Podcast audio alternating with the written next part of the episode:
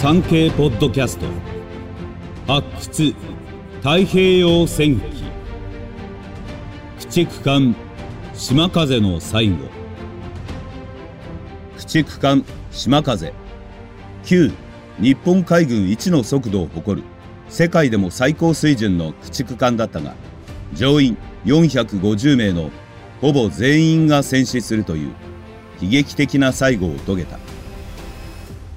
月刊丸に掲載された島風特集から数少ない生還者である元機関長上村嵐海軍少佐の手記をもとに駆逐艦島風の最後を音声配信でお届けする。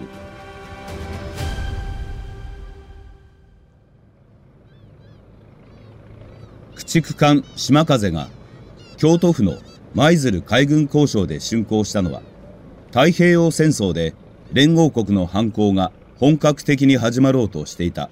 昭和18年5月だった。多くの軍艦では船の構造や性能を揃えた同型艦が複数建造されるが優れた性能ゆえに量産に手間がかかったことや戦術の変化を理由に島風の同型艦は建造されなかったという。このため当時の海軍軍人ですらあまり見る機会がなく島風の全貌を知る人は少なかった。またフィリピンのマニラを最後に出撃した時には司令部要員を合わせて450名を数えた乗員のうち終戦時の生存者が数名程度ということも記録が少ない理由かと思う。戦後判明したことだがアメリカ海軍は島風を巡洋艦と誤認していたようだ一般的な駆逐艦よりも一回り大きかったためと思われるが、それでいて40ノット、時速で言うと74キロという高速を実現していた。排水量3000トンの駆逐艦が40ノットを出すためには、大馬力のエンジンを必要とする。島風のボイラーは、当時の日本海軍の中でも随一の高温高圧。タービン出力は7万5000馬力もあり、戦艦装備のボイラーよりも大きかった私上村嵐は戦後海上自衛隊に勤務したが島風ほどに高速を発揮できる艦は見当たらなかった世界の五大海軍国と言われる A、米、仏、イ、ソの原油艦でも同様だったと思う。したがって駆逐艦島風こそは、世界最高水準の国産艦であることを忘れてはならない。私が機関長として島風に着任したのは昭和19年4月。当時我々若い士官の間では島風の優秀な性能に惚れ込んで配属されることを希望する者が非常に多かった。島風はフィリピン奪還を目指す海戦に参加していた。連合艦隊が大打撃を被った昭和19年10月のレイテ沖海戦にも参加したが、海戦の直後にボルネオ島のブルネー湾からマニラへの進出を命ぜられ、第二水雷戦隊の機関として早川幹夫少将指揮のもと、レイテ増援輸送作戦である多号作戦に投入された。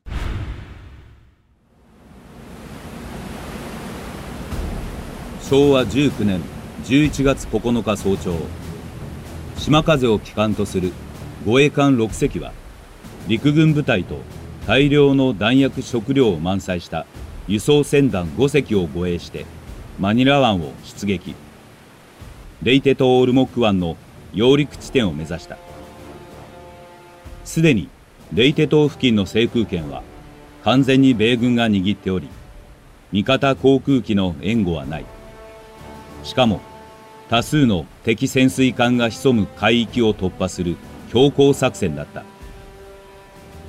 翌10日には早くも敵大型偵察機に発見され不吉な思いを抱きつつ輸送船団はオルモック湾を目指して進撃した。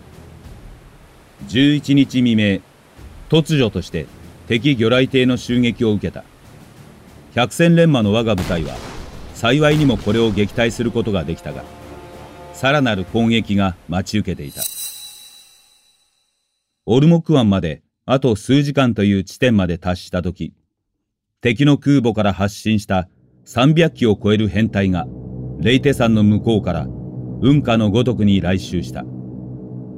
時に昭和19年11月11日午前10時。島風は直ちに36ノットに増速。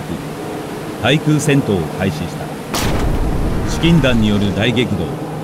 反撃の放火や機銃のけたたましい音で艦全体が音響で踊らされているような感じだったが空襲第一波に対する反撃は敵機に相当の被害を与えることができた。しかし第2波第3波と息もつかせぬ空襲が続く。輸送船団がやられ護衛の駆逐艦の被害も増大していきついには味方の反撃もまばらとなった。島風は高速回避によって直撃弾こそ受けなかったが資金弾は無数。何よりもものすごい機銃掃射を受けて船体は穴だらけとなり艦内深くにある機械室でも死傷者が出るありさまだった。浸水は止まらず機関からの蒸気噴出も続出。応急処置のいとまもなく島風の戦力は急速に失われていった。私は機関科操縦室で指揮を執っていたため幸運にも何ら負傷を受けなかったが環境との連絡も取れなくなった。いよいよ最後かと思った時、総員退去の口頭連絡があり、私は機関会員に対して総員上甲板に上がるよう命令を下した。一人残って機密書類などを処分した後に、機械室から上甲板に上がったが、一面血の海と化していた。戦死者、重傷者、折り重なる凄惨なその様は、今日でも私の目に焼き付いている。輸送船団は全滅。護衛部隊も駆逐艦朝下一隻を残して他は全て撃沈されていた。島風も撃沈は逃れたものの艦はすでに止まって動かない。艦内各所で火災が発生し機銃弾が所構わず炸裂する。全く手のつけようもなかった。会場に目を向けると、すでに多くの乗員が洋上に漂っていた。このままでは戦死者は増えるばかり。私は今はこれまでと判断し、松原鈴木の両参謀と協議し、オルモックの友軍に連絡を取って救援を求めようということになった。艦上に残っていた軽傷者を指揮して内科艇を下ろそうと試みたが浮上に成功したのは手こぎのカッター一隻だった。この一隻に重傷の艦長と参謀を収容し割合元気な軽傷者21名を上艇させ罹患した。艦内に残った動けない重傷者に対しては部位やいかだを与えておくしかなかった。空襲下の捨て身の脱出だったが一刻も早く救援を求めなければならない。上艇した半数は艇を漕ぎ残りの半数は海水を買い出しながらオルモックを目指した。すでに午後2時を過ぎていた。戦闘開始から3時間余りしか経過していなかったがその時間は実に長く感じられた。3時間ほど漕いだだろうか。島風は甲幹部の大爆発によって一瞬にしてその姿を海中に没した。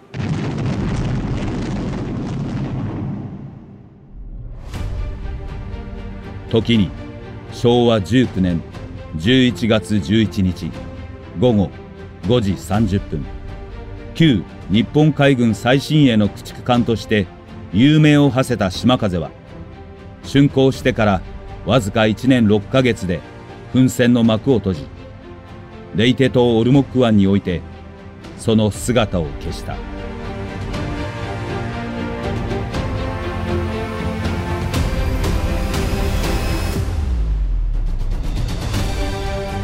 以上、発掘太平洋戦記をお届けしました。元となった記事は、ミリタリー誌月刊丸の9月号に掲載されています。ウェブ産経ニュースでも丸掲載記事の一部を読むことができます。丸の購入また産経ニュースのリンクは概要欄からどうぞ。ご案内役は私ナレーターの岩田光一でした。